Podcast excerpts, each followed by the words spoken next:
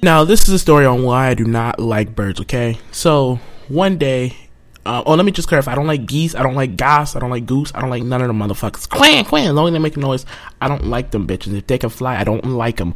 I like every other animal, mammal, whatever fuck you want to call them. I don't like birds. You, you know, the only one I'm gonna like, you gotta be like a blue jay or some shit. I don't, I don't even like woodpeckers. Them niggas are annoying. So, yeah. So yeah, let me jump into the story though. So one day, um, in the summer, about two years ago, I'm walking home with my friend Alex we hear a noise. It sounded like a bird. You know, it was like quack quack quack quack. We look up and it's this ugly ass deformed looking pigeon. It, it, and you know this pigeon it shit on us. Like I shit you not, it shit on us.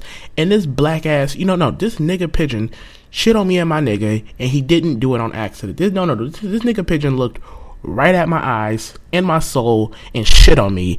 And then as he flocked away, this nigga pigeon looked at me and said, Quick, quick, quick, quick, quick, quick.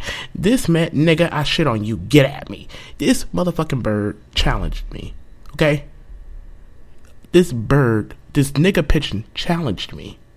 Okay?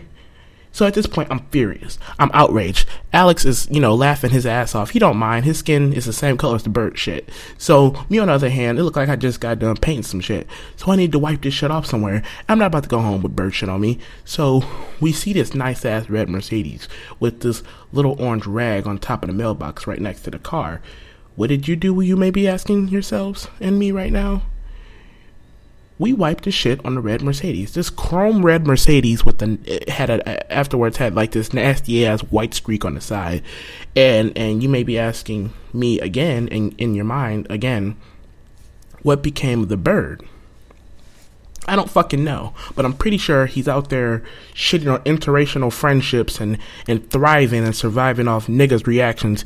And, and, you know, years into the future, I will never forget this day and those words that that bird spoke to me. Um, those words are clear and it's quick, quick, quick. Fucking birds.